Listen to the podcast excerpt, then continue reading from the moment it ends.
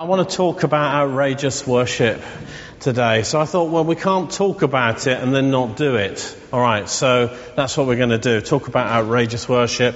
Uh, and, and in doing this, I'm actually just going to pick up on one aspect of Julian Adams' prophecy uh, from last week, which has just uh, impacted me all week. There's going to be more that we're going to come back to. But here's one bit of it that uh, I just want to comment on today. It's, it's this. It says, and so Jubilee Church, I want you to understand today, says the Lord, that you will usher in my reign in the context of outrageous worship. That's what will mark this church in this season, what will shift the atmosphere in this season, what will displace spiritual strongholds. It will come from the place of outrageous worship. A fantastic word. And you know, it fits so well with the Jubilee vision. Jubilee means party.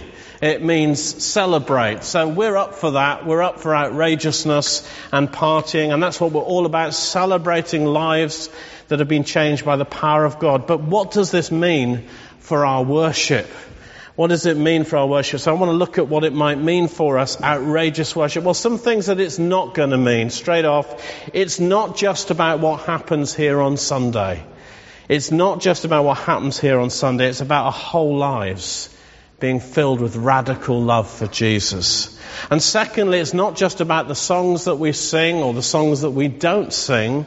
I mean, it, Every, anybody can sing songs. You've only got to look at the football that's on the telly at the moment. They're all singing songs. It's a kind of worship, but it's not the kind of worship that we're looking for in worshipping Jesus, the King of all kings and the Lord of all lords. It's not just about the songs that we sing. And it's not about the money that we give. And it's not about how much we serve. None of that is about outrageous worship. These things may all be acts or expressions of worship, but they don't define worship.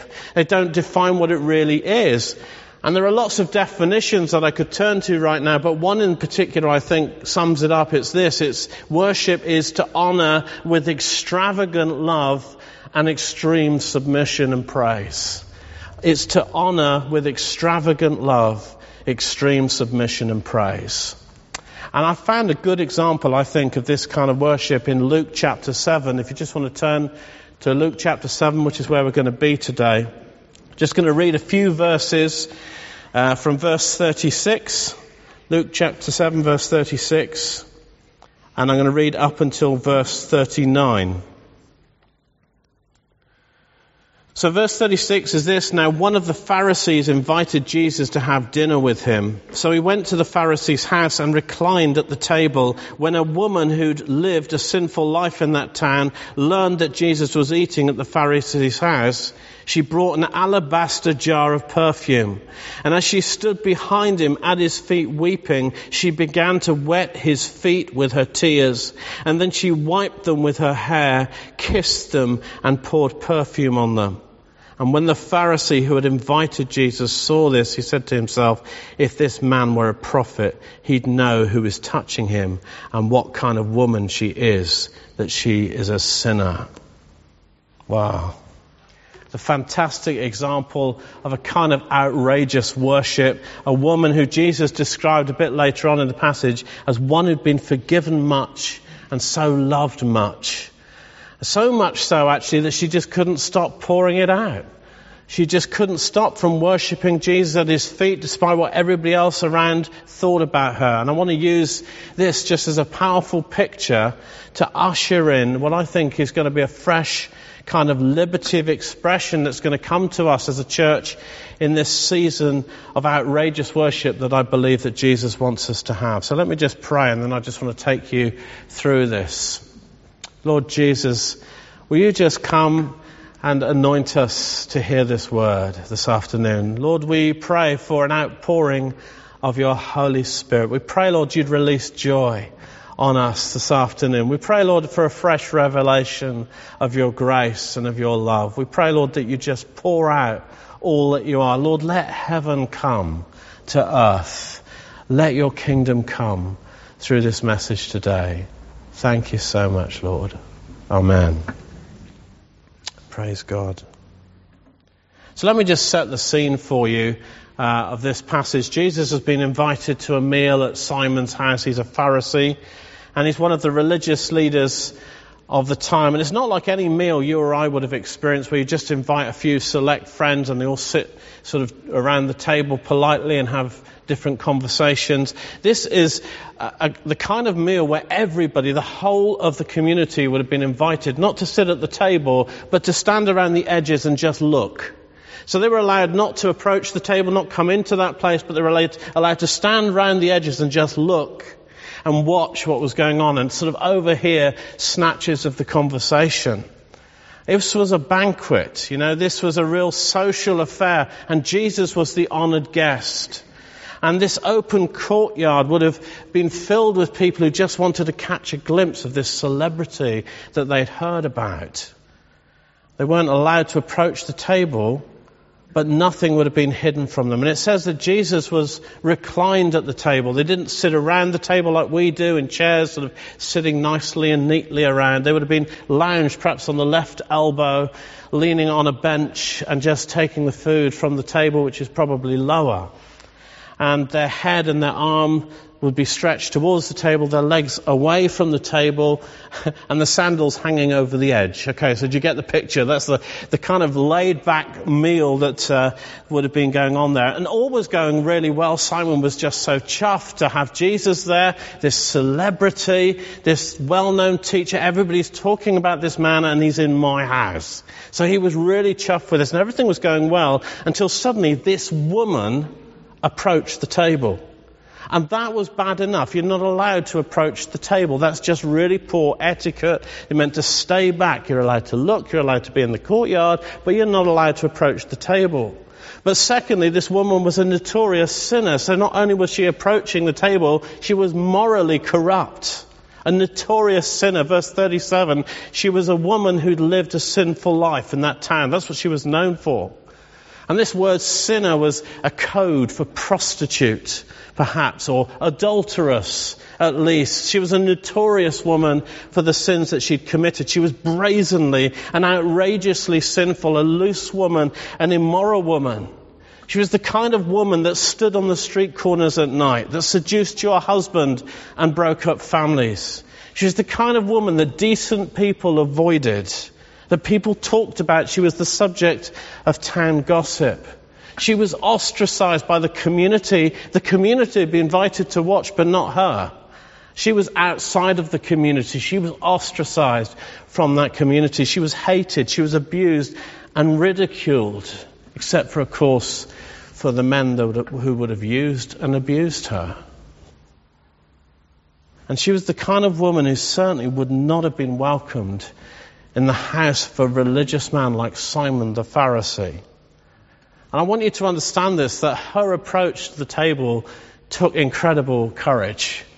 She was being very courageous. She was taking considerable risk in approaching Jesus. The crowd could have turned on her at any moment. They could have turned, they could have shouted, they could have abused, they could have stoned her. Remember the story of the woman caught in the very act of adultery. Well, it was the same situation for this woman. They could have turned on her at any moment. And you could just hear Simon saying, How did she get in here? Who let her in? What's she doing in my house? And what's she doing approaching my table? Because it says he knew what kind of woman she was. And it would have been bad enough that she'd entered the house. It would have been horrifying that she had approached the table. What would have been unforgivable was that she, this woman, approached Simon's honored guest. But this woman, despite the outrage, she wouldn't be kept from Jesus. She wouldn't be hindered from pouring out her love and the extravagance of her devotion. No, she pushed her way through the religious and the pious, the superior and the proud, and she threw herself down at Jesus' feet. She just couldn't help herself. You know, I find it so interesting that this woman of such ill repute was so magnetically drawn to Jesus. And you think that such a holy man, such a, such a godly man would somehow intimidate her in some way, but there was something about Jesus that she just couldn't be kept from him. She, she was drawn to him like a moth to a flame. Uh, I don't know what got hold of this woman. I, I don't know how she knew about Jesus, how, whether she'd encountered him before. The passage doesn't say. Maybe she'd heard Jesus speak before. Or perhaps he'd healed her. Some even think maybe she was the woman that was caught in the very act of adultery. There's all sorts of speculation around, but we don't know. Maybe it was just that he acknowledged her. And, and there was a smile of acceptance when others turned away and shunned her. All we know is that she'd heard that Jesus was eating at the Pharisee's house. And so her instinctive response was to reach for the most valuable thing that she had an alabaster box of perfume. And she runs to find him. And then she starts to worship him with all that she had, with all that she was. I mean, let's, let's look at this worship, her outrageous worship, because it involved every part of her. Every part of her. First, it says that she broke the alabaster jar. Now, Luke verse 37 shows us that this was probably a very valuable jar. It, it probably contained a perfume called nard because only the very best perfumes were kept in alabaster jars. And if it, if it was that, then it would have been worth an awful lot of money, at least a year's wages. And, you know, it would have probably been a family heirloom or perhaps a precious gift that somebody had given her. Certainly, it would have been something that she'd have kept for her older days when she couldn't keep work on the game and she needed some other kind of income. But it was this jar that she reached for, and she would have broken the neck of the bottle. It wasn't one of those screw top bottles or even a cork that we would have. She would have broken the neck of the bottle to release that fragrance, and this was irreversible. There was no going back from this point. It was totally irreversible. Once broken, that was it. The perfume was out. There was no going back. And outrageous worship, I want to suggest to you, requires this kind of sacrifice, this sense of no going back. The Bible talks about a sacrifice of praise, doesn't it? And it's got to cost something. It's got to mean something. It's almost like something has to break. Perhaps it's the neck of our dignity. David found this, didn't he? When he danced before the Lord, we were singing that song and all looking around nervously, wondering who was going to be more undignified. but David found this. He danced before the Lord, and it says that he literally exposed itself. Now, I'm not trying to encourage that, persuade that, or even underline that as a good model, but I'm just saying that was the extravagance of his worship. Or perhaps for you it's, it's your pride. I mean, last weekend on Sunday, those that were here would have seen me slightly embarrassed. I was trying to introduce the visiting speaker and I was so overcome with the presence of God I could barely speak. And then, worst thing of all, I sat on the front row, couldn't sit up properly. I couldn't stop giggling all the way through when somebody's trying to preach. This is such bad manners on the front row, making a fool of myself. I tried to sit up several times, and every time I fell over again. And then, just as I started to relax and think, oh, it's okay, it's gone off now, my son leans over and throws a fireball at me, and I'm off again. And I just felt God say to me, Yeah, you've got some religious stuff in you too. Perhaps it's your pride that needs breaking. Or perhaps it's your English reserve. or perhaps it's your cool image. Now, a few weeks ago, a few weeks ago, some of us were down in Bedford. I was just trying to look for somebody cool. I couldn't see anybody particularly. I'll talk about another church then. Uh, a few weeks ago, we were down at Bedford and uh, we were hearing about the story of the church there. Steve and I were at a conference there. And uh, Simon was sharing something that, that was basically the turnaround for them in the supernatural was the time when somebody in the worship led them in the conga. The conga. I mean, that's as bad as tambourines and flags, as far as I'm concerned.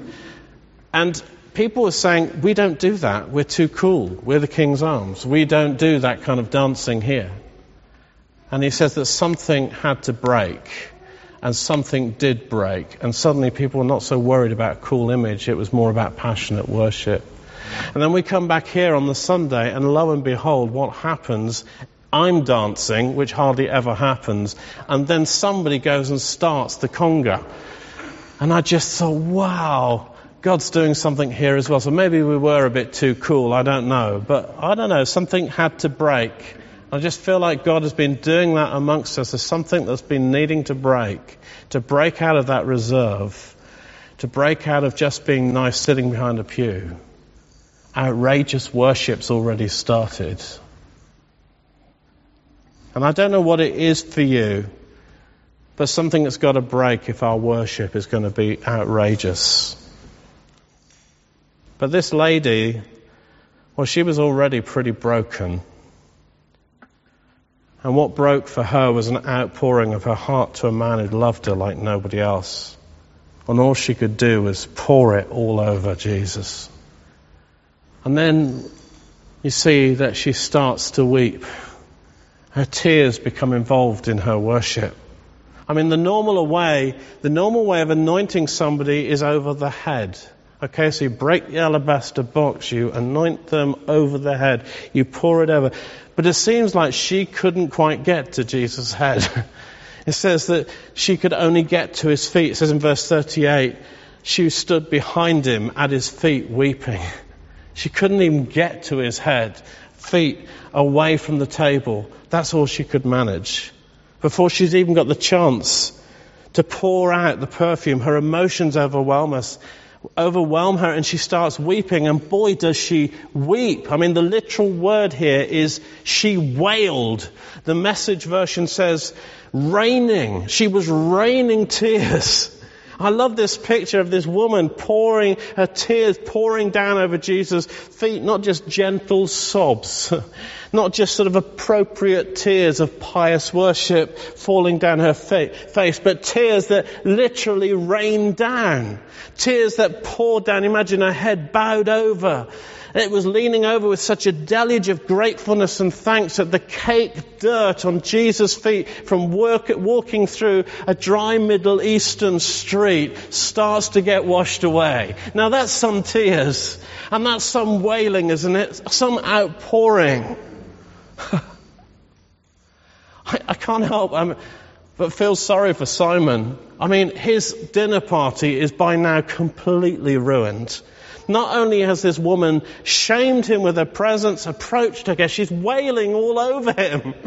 And she just can't be stopped for some reason. You know that, that moment when you're crying and you just can't stop.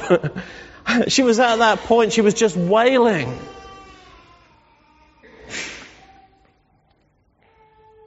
And you know, I wonder when you last, I wonder when you last cried in Jesus' presence like that? I wonder when you last allowed your emotions to get the better of you. When you were expressing your love and devotion to Jesus. I wonder when you last felt free enough to laugh or to shout or to speak out words with loud praise you know, there's been occasions several times recently where I found it hard to contain myself in worship. And I've wanted to shout. And we have, haven't we? We've done a bit of shouting out in praise.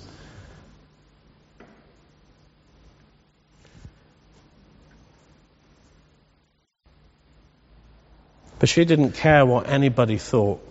It just welled up within her and it burst out like a dam being broken because she just loved Jesus. She just loved him. She just loved him. Jesus said, it's because she knows how much she's been forgiven. she loved him. Nobody had treated her like that. Nobody had loved her like that. Nobody had spoken to her the way that Jesus had spoken to her. She loved him. Let me ask you if you love Jesus. Do you love Jesus like that? Is there, is there something that actually connects even with your emotions when you express your love to Him? Her whole being, it seemed, was involved in her worship of Jesus. And then she even got her hair involved in worship. There's her tears and then there's hair. It's like, oh, there's a problem here. You see, she, she, Jesus' feet were getting all wet and it's starting to get muddy. How embarrassing. Well, of course, the obvious thing that happens when your emotion gets the better of you, embarrassing things start to happen. We need to get a grip. We need to stop. We need to, come on. So she starts frantically wiping away the evidence with her hair. Is that how it was? I don't think so. It was all too deliberate. You see, a Jewish woman didn't wear her hair down. They wore it in braids or it was plaited.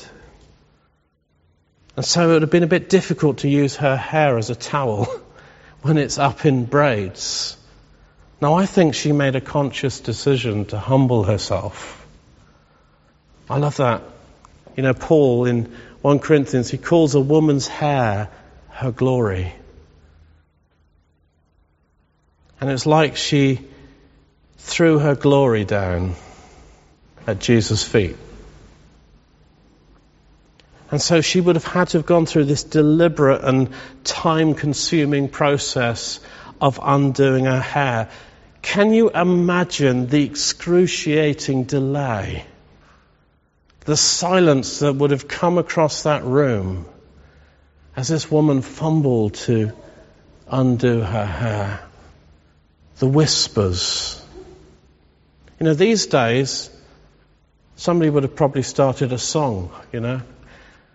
When it gets to that awkward moment of silence sometimes in worship, our instinct is let's make a noise somehow. let's just cover this over. This was outrageous. This was outrageous. A Jewish woman would have only done this in the presence of her husband. It was a shameful thing for her to take down her hair outside of the bedroom. And so was she saying, as somebody suggested recently, Jesus, I take down my hair, I'm yours. You're my lover. You're my husband. You're the one that I want to be intimate with. Such intimacy. Such vulnerability. After taking down her hair, it says that she began to kiss Jesus' feet. She kissed them and she poured perfume on them. And Jesus goes on to say in verse 45 that she didn't stop kissing my feet for a moment. That's the literal translation. She started kissing his feet and she just didn't stop. And of course, this is the truest form of worship. If you look at the, the, the Greek word in the New Testament for worship, the most commonly translated word for worship is the word proskuneo, which means to lean towards and to kiss. She literally worshipped Jesus with her kisses. It just so reminds me of that passage in Isaiah 52 where it says, How beautiful on the mountains are the feet of those that bring good news, who proclaim peace, who bring good tidings, who proclaim salvation, who say to Zion, Your God reigns. Because you know, there was something incredibly beautiful about Jesus' feet to this woman because the one with these feet had proclaimed peace to her. You know, previously she'd just been racked with guilt and fear. He'd brought good news to her, whereas before there had only been hopelessness and despair. He'd proclaimed salvation, whereas before she'd been lost and dead in her sins. So she didn't stop from kissing Jesus' feet. Are you getting this? And then there was the perfume that was poured out through this broken jar. You know, nard, the perfume, has a warm, fragrant, musky smell. And it would have filled the place. It would have been a very intense odor. It would have covered over the smell of the sweat of a dozen bodies from Middle Eastern sun. They didn't have deodorant in those days, okay? So it would have covered over that smell. It would have covered over the smell of the open sewers that undoubtedly would have been running just outside the window or somewhere nearby. It would have covered over the smell of Simon's food. Oh, do you know, it must have been a wonderful smell in that context. I love what Julian said last week that following this outpouring of worship, two people left the room smelling the same a prostitute and Jesus. And you know, I wonder what your worship smells like to God. Not just here on a Sunday. I mean, we can all scrub up well for a Sunday. But what about your life? What about the way that you live? Does your life smell good to God?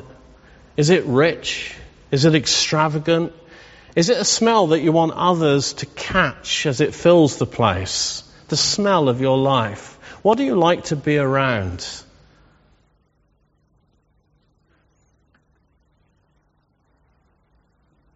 This woman, she poured out the best smelling fragrance with a sense of extravagance and wastefulness. It was an outrageous waste. It was so costly. but it smelled wonderful to Jesus. And that's not just because nard smells nice and covers over the smell of Middle Eastern bodies and sewers and all the rest. It's because he understood the heart that was involved. He understood the worship. He understood the adoration he understood the exceeding gratefulness of a woman that has sinned so much and been forgiven so much. And this extravagance, this outrageous display of all that she was and all that she had was poured out not in a church service, not even in front of well meaning friends. It was in the presence of her enemies. It was in the presence of those that judged her and would have stoned her if they'd had the chance. The incredible risk, the danger of that moment. So, how much more should we be free to express outrageous love and devotion here amongst those that love us? How much more those that honor us, those that are our friends here in the church. You know, there's so many testimonies amongst us of lives that have been changed by the power of God. How much more should our worship just pour out of our hearts so easily? Stories of forgiveness, outrageous grace and love poured out on so many. And you know, it just makes me wonder, how can we hold back? How can we hold back on our worship? How can we come sometimes week after week and sit quietly in the pew? Literally. How can our hearts not break? How can our reserve hold back the flow of gratefulness and thanks? Why shouldn't we just jump and dance and shout and cry and laugh all at the same time? Look what Jesus has done. Look at who he is. Look at the welcome that there is for us here. And what do you think needs to break for you today? Know, what is your equivalent of the alabaster box? What is it that you value above your worship of Jesus? That's a hard one to say, isn't it? But what is it that comes before that? What others might think? You know, despite this woman's example, you see, Simon the Pharisee didn't get it. I don't think any of his friends did either. They didn't get it. They were just too offended by what they saw. They were offended by the outrage of the whole situation. And the reality is, is that some will be offended by a demonstration of outrageous worship. People were around this woman. People were around David when he danced. Remember Saul's daughter, Michal? She was standing there in the shadows looking on. It says that she despised David in her heart when she saw him whirling and dancing before the Lord. You know, we can be like that. We can despise extravagant shows of emotion. But if we're going to live lives that are truly outrageous in worship, I think we're going to need to decide whether we are going to get offended or whether we're going to be outrageous. I think there's a decision that needs to be made. I mean, for me, I've got to say, I've been both. I've been both outrageous and offended. and sometimes I've been offended with myself. you know, I've gone away. I mean, I went, I went to a meeting this week and I, and I let it out a bit and I got a bit carried away. And I was thinking, oh, why did you do that? Why did you, why weren't you just a bit cooler? Why just hold back a bit, a bit more reserve? Say a bit more sort of I mean, how do you say that? Do you know what I mean? Just, a bit, you know, slightly removed from the situation. I thought this through. This is a good point. Whereas I just say, you need to love Jesus more. And then you think, oh, I shouldn't have, I should have just, sometimes it just gets out. And you offend even yourself. Somebody once said, get over yourself. Everybody else has.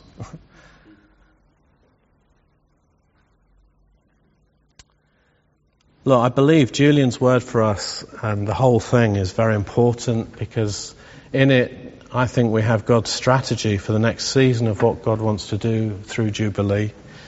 I mean, just that thing about outrageous worship uh, will usher in my reign, will mark this church out will displace spiritual strongholds. That's incredibly powerful. Like God wants to do something phenomenal in this community. And you kind of look around and we've got to that holiday time and there's lots of people away and all that kind of you think, well, how can that be true? We don't seem big enough, strong enough, loud enough even. But God has spoken and He says when you are going to praise in an outrageous way, strongholds are going to be broken. And I believe what God says more than anything else. So I want to encourage us to repent of any offense. You know, even offense with yourself. Allow God to have His way through us. Let's ask Him to show us what needs to break in me, in my life. Because I think sometimes we can say things like, well, do you know, it's not my personality to be so demonstrative. I knew a lady a few years ago who I've told you about before, some of you, because she made such an impression on me. She was the poshest lady I ever knew. She was called Kay Ainsworth, and you had to say it like that because otherwise she just didn't understand you. But she was very, very posh and she was very, very proper. And then one day she got baptized in the Holy Spirit.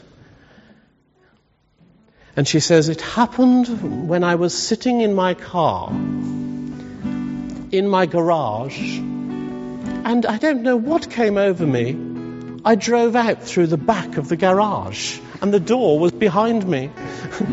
she was completely drunk in the Holy Spirit. And Kay Ainsworth was the most proper English rose I have ever met. It's not just about personality. It's about what God does in our hearts. And I believe that God wants to release for us a new sense of freedom and bring us into this season of stronghold busting, kingdom advancing, Jubilee Church Solihull bursting out in outrageous worship.